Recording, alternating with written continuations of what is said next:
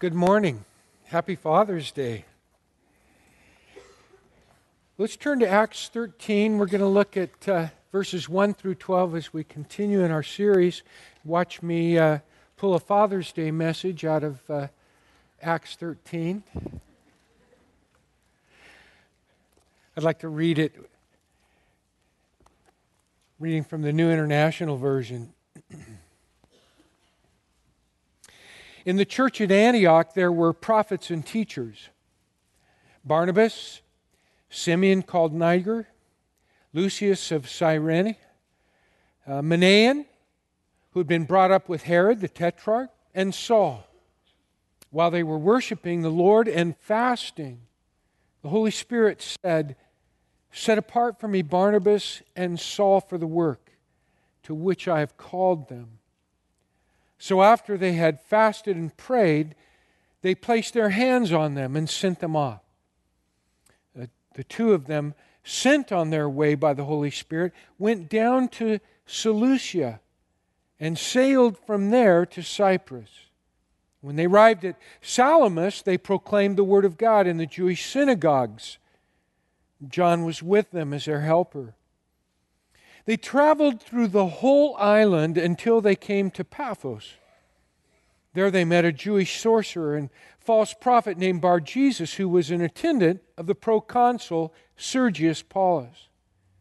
Proconsul, an intelligent man, sent for Barnabas and Saul because he wanted to hear the word of God. But Elymas, the sorcerer, for that is what his name means, opposed them and tried to turn the proconsul from the faith. Then Saul, who was called Paul, filled with the Holy Spirit, looked straight at Elymas and said, You are a child of the devil and an enemy of everything that is right. You're full of all kinds of deceit and trickery. Will you never stop perverting the right ways of the Lord? Now, the hand of the Lord is against you you're going to be blind, and for a time you will be unable to see the light of the sun. Immediately, mist and darkness came over him, and he groped about, seeking someone to lead him by the hand.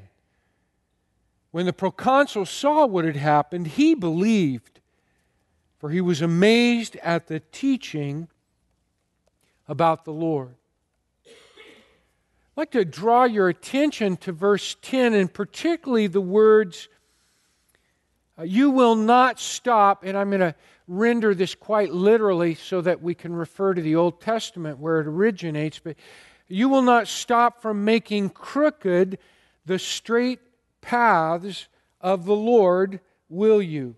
I think in the NIV I reread, um, You will never stop perverting the right ways of the Lord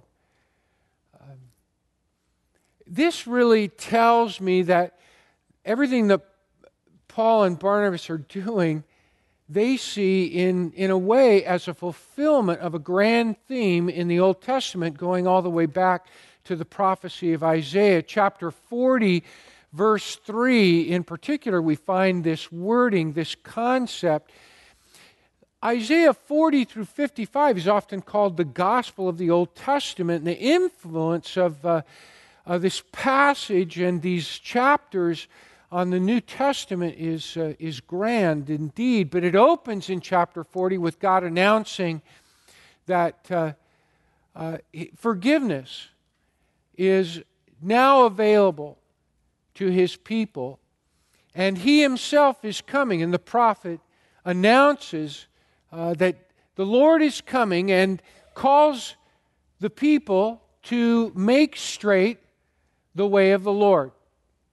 This theme is, is picked up, this idea that, that God is coming and we are to make ready for his coming.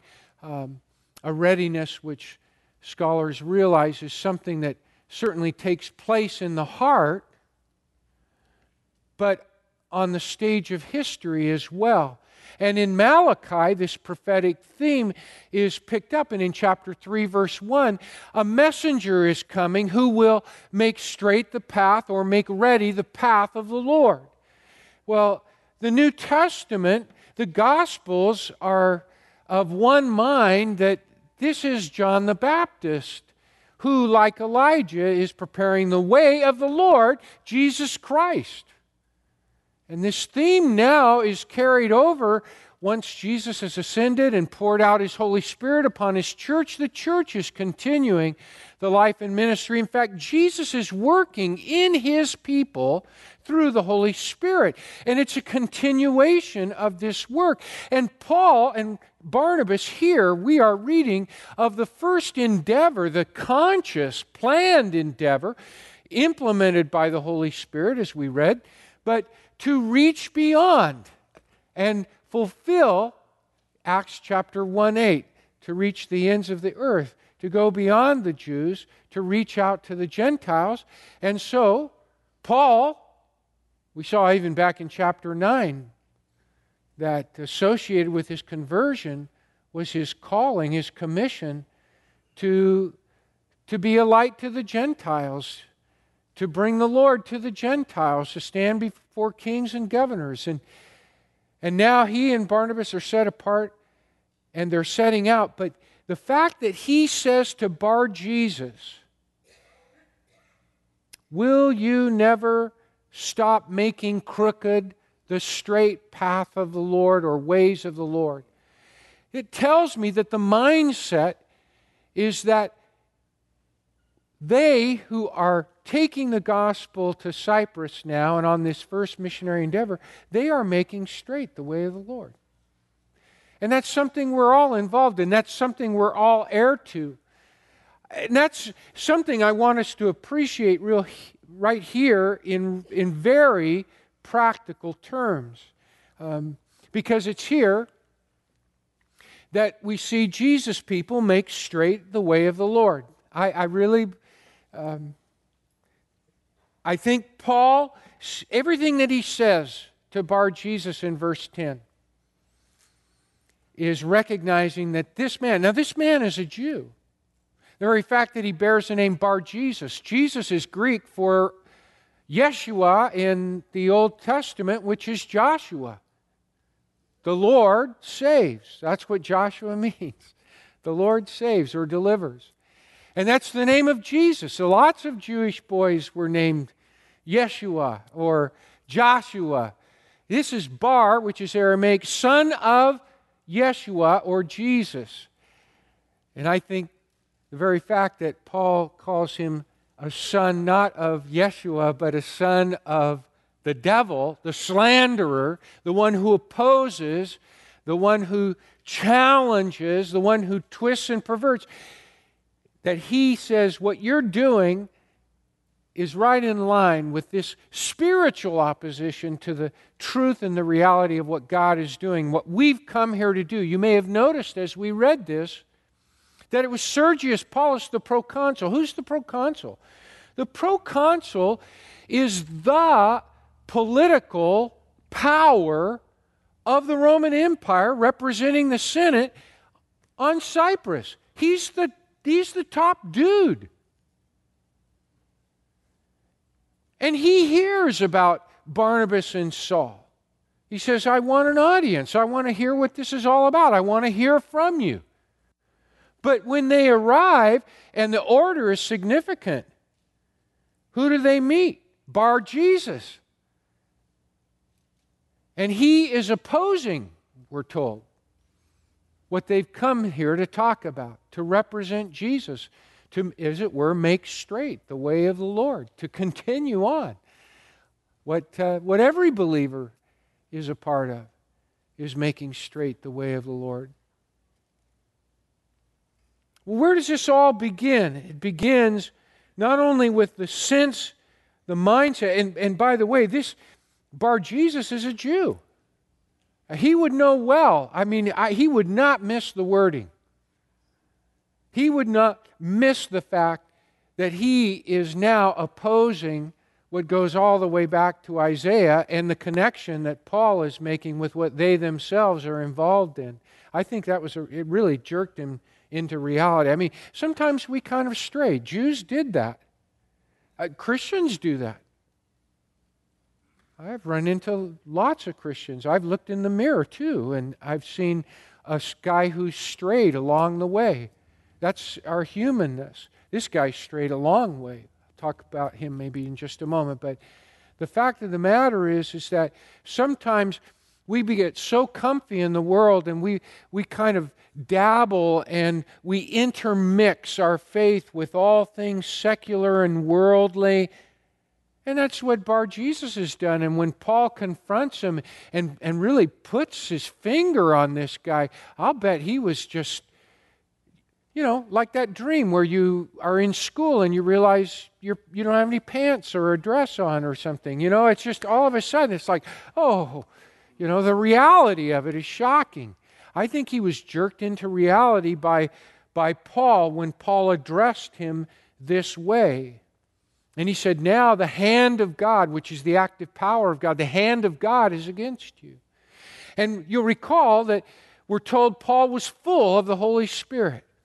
And that's what I want us to understand about Paul is that Paul, Barnabas, all believers are to be making straight the way of the Lord. But what we see here that is characteristic of Paul, and we can include Barnabas, we see it right from the outset of the chapter, are things that characterize what they do when they make straight the way of the Lord or basically advance the Lord, promote the Lord, glorify the Lord, elevate and lift his reputation among others. That's very common. That's what we're all supposed to be about. But they do it, and I want us to see this in the power of the Spirit. We see that in verses 1 through 6. They do it as people of influence. We don't often think of ourselves as people of influence. But when we represent the Lord and we walk in the power of the Holy Spirit, we find ourselves in positions of influence. And we see that of Barnabas and Paul here. I mean, they're face to face with people of great influence here. And for the promotion, if you will, or the advance of Jesus Christ, Martin Luther who started or was the spark for the Reformation. Martin Luther had a, a saying, a dictum, was Christum treibet, whatever promotes or advances Christ. And I want to just talk about these things because when we read this, I think we, we think, wow, that was way back then and it was so different. And, you know, it starts off right in verse 1 telling us that these elders of the church, this is the church staff of Antioch. And uh, these men are mentioned. These men are regular guys. I mean, there's Barnabas, he's a native of Cyprus, but they're in Antioch at this point. And uh, Simeon, a black man, Niger means black in Latin. Lucius is another Gentile from Cyrene, which is in North Africa. He too may have been very dark skinned. Manaen was a, one would infer from the Greek characterization of his relationship to the house of Herod that maybe he was, he was actually raised in the house of Herod and, and grew up with, uh, with Herod the, the tetrarch as a young boy. And now he's come to Christ and he's involved in what's going on in Antioch. And then there's, there's this guy named Saul who was converted. He was a persecutor, he was a Pharisee, uh, a teacher of Judaism, and now he's living for Christ. Now, what I'm trying to say is when you look at this group of guys, uh, these elders of this church, uh, it's not they that make them reputable and suited because they're called prophets and teachers. Those are gift of the Spirit. I mean, as the Spirit is larger in any believer, those gifts are going to flourish. The fruit of the Spirit is going to flourish. And when we think of a prophet, we think of, you know, somebody maybe uh, in a robe, he raises a staff, he predicts the future. But in the New Testament, prophets are proclaimers. They're not so much foretellers as forthtellers of God's word. And I hear, I see here in the tandem use of prophet and teacher, these guys are all about telling others about Jesus Christ, either within a the setting of, of rearing people in the basics of the faith or going beyond their borders to reach out and tell others who have never heard of Jesus Christ, prophets and teachers. And they're worshiping, we're told in verse 2. That's what the they means. And in conjunction with worship is the word fasting. And uh, fasting tells us something about their worship because whenever there's fasting, you're breaking the routine for concentrated, sincere interest in the Lord. We engage in that. This is motivated by their devotion and desire to serve the Lord. That's very clear. But we're motivated sometimes just by our own situation. We can be in some dire strait or, you know, something just, we want life to just flow along ever so smoothly without any hitches or interruptions. We don't even want to have to paddle that boat. We don't even want to have to steer it. And when things get rocky, sometimes then we set aside, we break our routine, and we really concentrate on the Lord. We turn to Him, we devote ourselves to Him. And you see, that's the same kind of setting here, maybe a slightly different motivation. And it's in that setting that the Spirit shows up. Holy Spirit is really the power of our Christian lives. Acts makes that puts that in the not only just the context of history, but God's history. It's the outpouring of the presence of Jesus Christ on our lives. That's why Paul says, don't quench or grieve those are not synonyms. I mean, in two different places, he makes specific mention, Ephesians 4.30 and 1 Thessalonians chapter 5, verse 19. Don't grieve or quench. In other words, we're to be open to the influence. There should be a flow, so to speak, between the leading and the influence of the Holy Spirit in our lives. But so much gets in the way. And even in this situation, they are clearly fasting and seeking the Lord, and the Spirit shows up. And they all realize, and it says the Holy Spirit said, set apart. Now's the time. And so they, in consensus, confirm, they detect as a, we do that here. If we don't have a consensus, that is a meeting of the minds on the board of elders, we postpone that and continue to pray and seek God. It's, we don't vote. This isn't, we're not, this isn't about representatives and politics. This is about doing the Lord's will, and that's what we're committed to. But when we have God's leading, there's, there's that ratification, that recognition, identification, and affirmation and support of this is what the Lord wants us to do. And when we have that common heart, then we move forward. That's what they did. Can you imagine that sense, how compelling it must have been? That's something I think we want in our Christian lives. I, I, admit that sometimes I just want the Spirit to come over me in such powerful, powerful ways that I'm just, you know, there's just no mistaking it. I mean, I'm just like on fire or effervescent. You know, we want, we want that power to show up because then it's going to reinforce our faith. There's not going to be any doubt. There's not going to be any intermixture in our mind or confusion or reservation that maybe this is a human thing that's moving this along. But it, it's natural. I mean, when they set off and, and you, you see this in verses 3 through 6. I mean, the Spirit didn't just pop them over to Cyprus, they had to walk miles to Seleucia. And there they had to pay a fare, human money, to catch a boat. I mean, and then we're told when they got to the island that they they started in the synagogues. They, they, they didn't go to the toughest place. They, so to speak, started with the churches. Things, you know, should start at home. Just as it had started in their hearts, then they started where, where God was already planted in the synagogues. And that was the pattern, by the way, of Paul. Paul's ministry, and you recall, for example, from Romans chapter 1, verses 16 and 17, to the Jew first and then the, the Greek or the Gentile. See, and that's the pattern here. They go to the synagogue. But we're not told, maybe Luke just didn't narrate it, but he didn't tell us of any great response. And then it says they worked their way all the way through the island.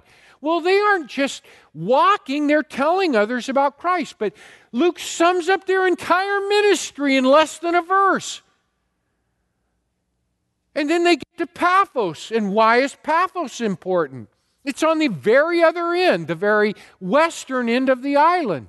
And that's where the proconsul is seated. The most powerful, he's like the governor. He runs the show on Cyprus. And so I, I, I, look at this and I see this whole something, and I thought this is just so, so common to our human experience, isn't it?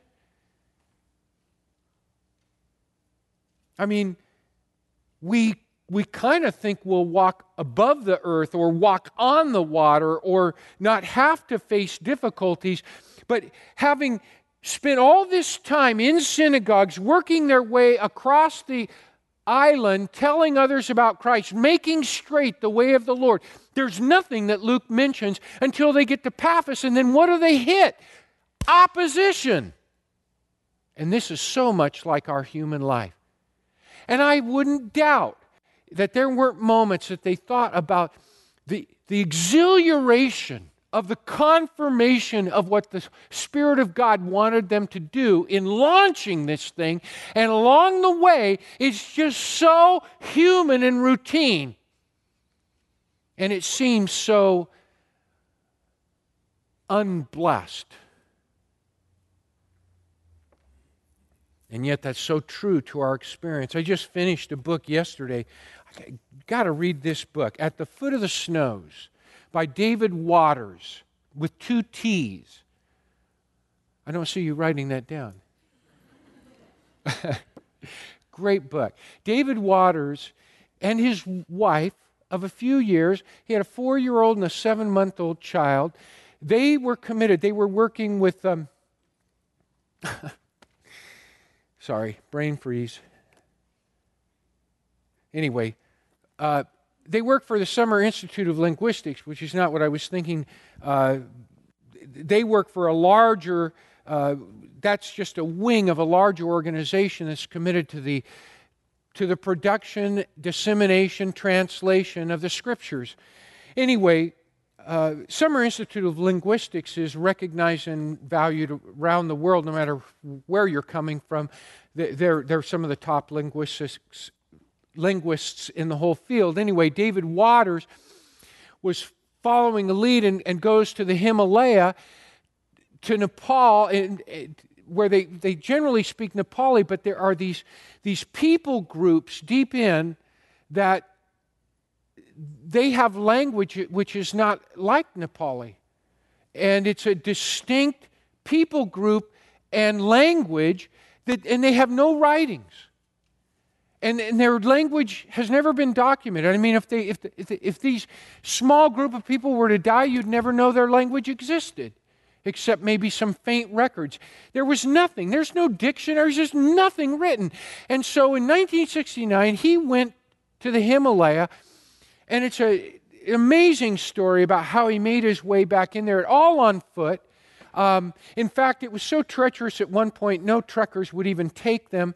They decided to go ahead. They, they thought it would be impassable, and it would have been, except for these strange tracks that they followed through the snow. He called them angel tracks. It was the strangest thing. They just kept showing up and guiding them. Made me think of the Holy Spirit guiding them. They would lose sight of it, and they would never have made it. No no Sherpa, no guide would have even taken them. The people said it's impossible to go, and they got their way back in there. And in this very remote place, they went to this village, spent months there. And be- just before he had to get out and then would come back, and they were there for years, in and out, living amongst them. His wife, too, with their two little ones. Um, he, he, and these were the, um, uh, the Kham Magar. Anyway, working among them, he was looking for someone who could translate with him, who could, I mean, he's documenting these words and sounds and stuff, but he'd been praying and there, his time was up. And anyway, he, he felt the voice of in his head as he approached this village. There was a man standing off by himself. That's the man. That's the man. Pick him. I know. I've had that happen, haven't you? I know what I do with those things. Silly me. What, why do I talk to myself that way?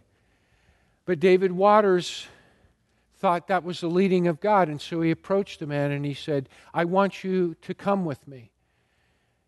And making a long story short, uh, God had been working in that man's heart. In fact, he had been a Gurkha. As a young boy, he'd left those very people, that remote people, run away with a friend when they were just, you know, 15, 16. Ended up in India,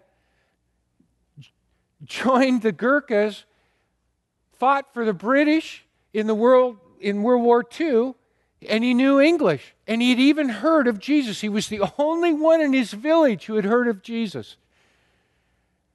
And he worked as a translator with David Watters for six years. And David Watters and his wife, un- incredible obstacles and opposition and doubt along the way, thinking, have we come all this way, given our lives for this?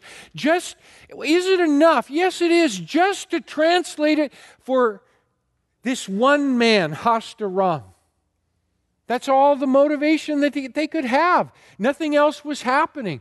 And he was growing in his faith as they worked through first the parables and then other parts of the Gospels. Six years, six years living among them. When Hastaram and three men came to him one day in 1976, and they said, We want to be baptized.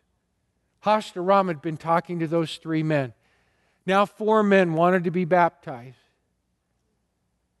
And out of that baptism, they brought their wives. It was so moving that first service when they gathered. You'd have to know about this people and their culture, but Hastaram said he wanted to tell the people who had gathered in this little hut, We have come to meet God. This isn't a festival. We're not here to drink and revel, party and dance. We have come to meet God. And they read God's word that they themselves had translated. They heard the Word of God in their own language. And people asked, Where do we go to listen to God's talk in a book? And after much opposition and hardship, but being faithful to following the Spirit, people started to come to Christ. But they faced persecution and opposition. It was illegal to believe in Christianity. Many were jailed. First seven, then more. At one point, 58 from the village were marched, and for them to be marched to a jail by police escort, they had to walk for days in the cold over mountains. And they would pass through other villages, and the people in the other villages would say, Where are you going? And with joy, they would exclaim, We're off to stand before governors and kings for Christ's sake as a testimony to them. You know why there's hardship and opposition, even when we're following the Spirit and walking in His power? Because the world is opposed. The world is in difficult straits. And the gospel, although liberating, is a challenge to what people know. And we encounter that opposition and that hardship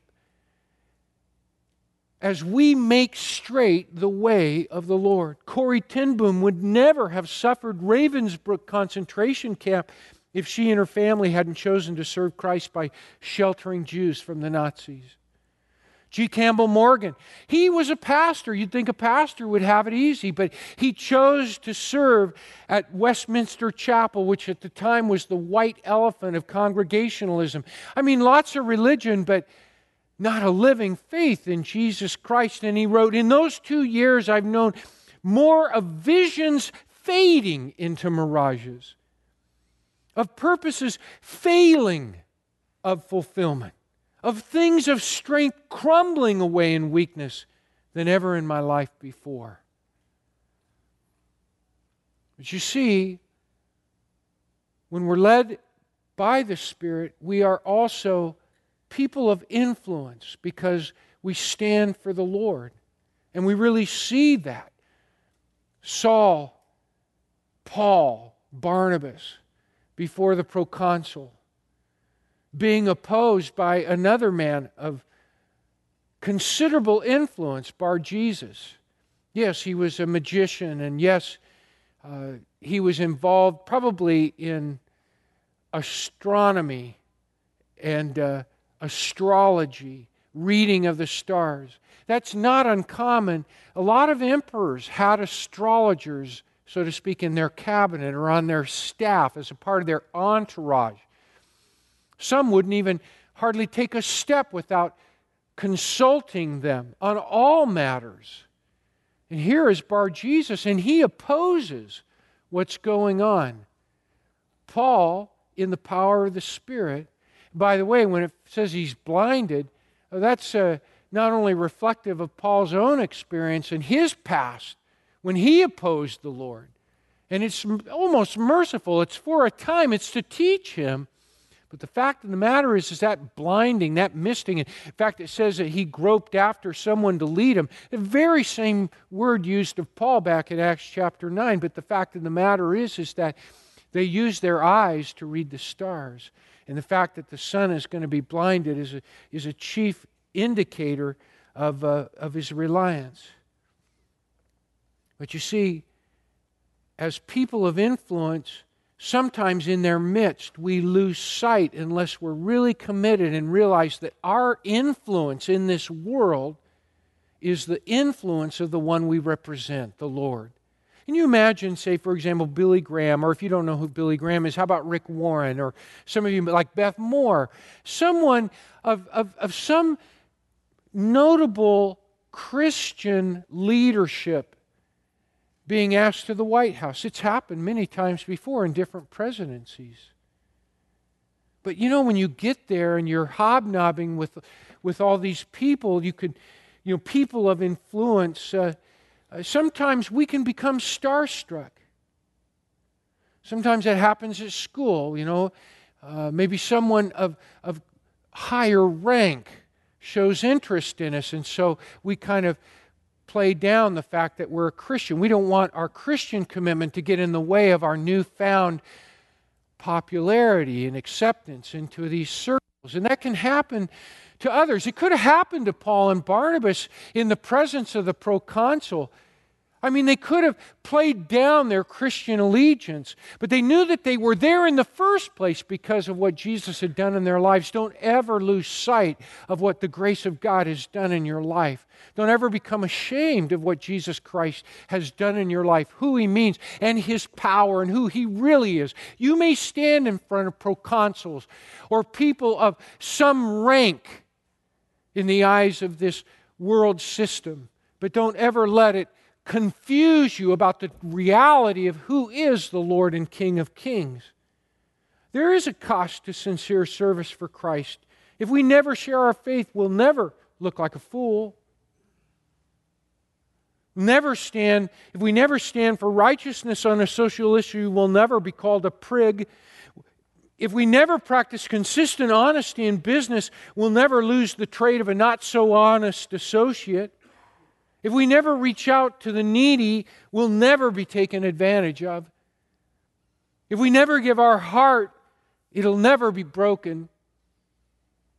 If we never follow the Spirit, we'll never be subjected to a dizzy, heart convulsing confrontation with the enemy of Christ. But that is exactly what happens when they are led by the Spirit.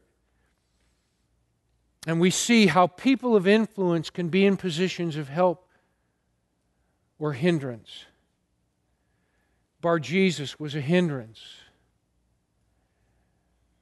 But Paul, in the influence of Jesus Christ and the power of the Holy Spirit was led, as we're told, and addressed Bar Jesus.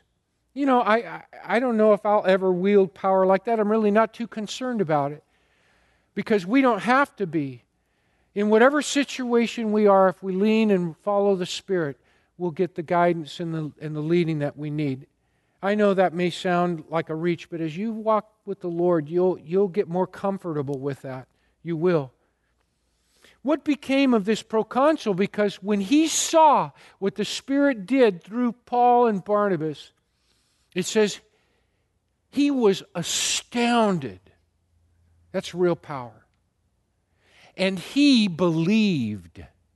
And then it says that it was the teaching of Jesus about Jesus. It wasn't Paul and Barnabas, it was they who they represented.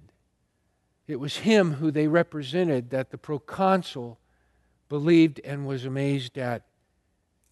What happened to him? We really don't know. You would expect a proconsul to show up a little bit, and in fact, uh, there is some evidence.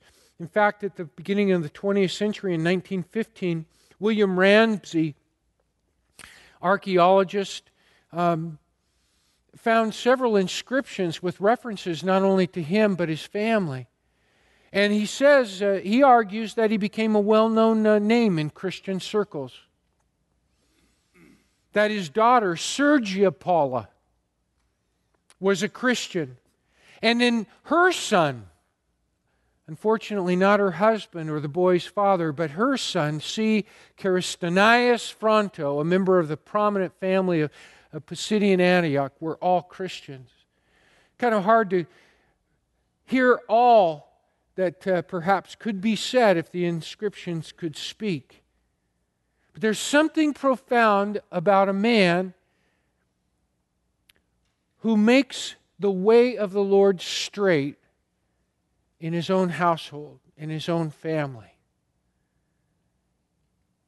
Even though he's a proconsul and wields power in other realms, but his lasting legacy is the Lord in the lives of those of his own family. Dads want to do that. I don't know if you happened to catch, I watched the game uh, just this last week when uh, Matt Cain who's a pitcher for the San Francisco Giants, a team I occasionally follow. Matt Cain pitched a perfect game. Now, a perfect game is a very rare thing. In fact, the perfect game this last week that Matt Cain pitched was only the 22nd in the history of Major League Baseball. I'll just let that sink in for a moment. Only 22 perfect games that is, no hits, no walks, and no errors. It's like a no hitter on steroids. But every pitcher knows that he doesn't get there by himself. In the seventh inning, the top of the seventh inning, the first batter, uh, the pitcher took him to a three and two count and then he hit a ball deep into the gap between right and center. And Gregor Blanco, the right fielder, ran. He got a good jump on the ball. He ran as hard as he could all the way to the warning track in center field, way out of position to get this ball. He dove and caught the ball. There would have been no no hitter, no perfect game if Gregor Blanco hadn't caught that ball. He had wrote his blog. I read his blog this week, and just an excerpt about his family. He said, uh, he writes, My wife and almost two year old son were waiting up for me. She was upset she didn't come to the game that night, but I told her it was okay because it was so loud, and the baby probably would not have been happy. She told me that as I was interviewed on TV, the baby stared at the screen as if to say, That's my dad. He says, I'm going to go to the clubhouse manager to see if there's a ball or something from the game I can have. Wouldn't it be great to have the actual ball I caught and get Matt to sign it? that would be something special to pass down to my son. Every father is strategic in the life of his family and his children. I could produce psychological and sociological studies to prove this point, but I think it's said best by a short story by Ernest Hemingway called The Capital of the World. In this story, the father and son have a falling out. The son has sinned against his father and is so ashamed of what he's done that he runs away. His dad begins a search for his son when he doesn't come home, and he looks all over Spain.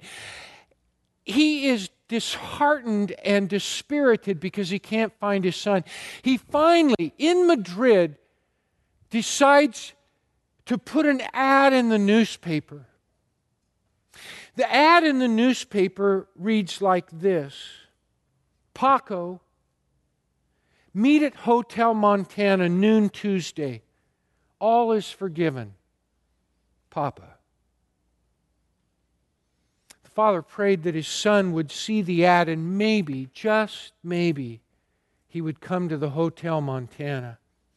On Tuesday at noon, his father arrived at the hotel, and what he found he couldn't believe. There was a police squadron. They'd all been called to keep order among the 800 young boys named Paco who had come to meet their father in the front of the Hotel Montana. 800 boys named Paco read the ad in the newspaper and hoped it was for them. 800 Pacos came to find the acceptance of the Father they loved and desperately needed. You know, that's. Uh, this is Father's Day, but every Sunday is Father's Day. I mean, we, we want that from our Heavenly Father, but today we recognize that heavenly, our Heavenly Father is uh, profoundly represented in the role and responsibilities and the unique and strategic location of a father in the life of his family.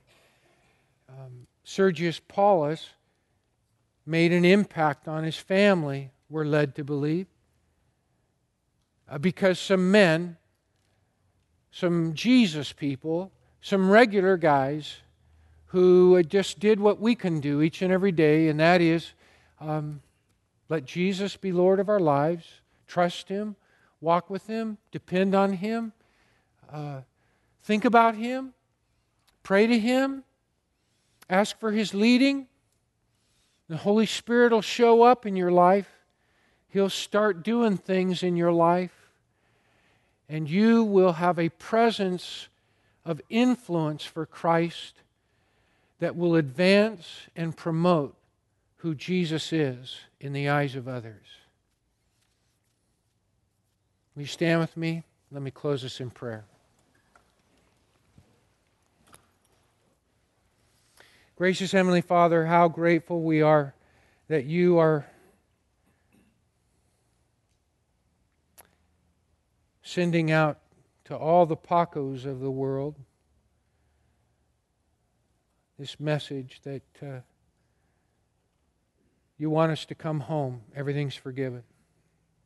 Help us to model that in our own life, in the way we see others, see our world around us, and live for you. We love you, Lord. Bless the fathers in our midst. We thank you for them, for ours, for you, in Jesus' name. And all of God's people said, Amen.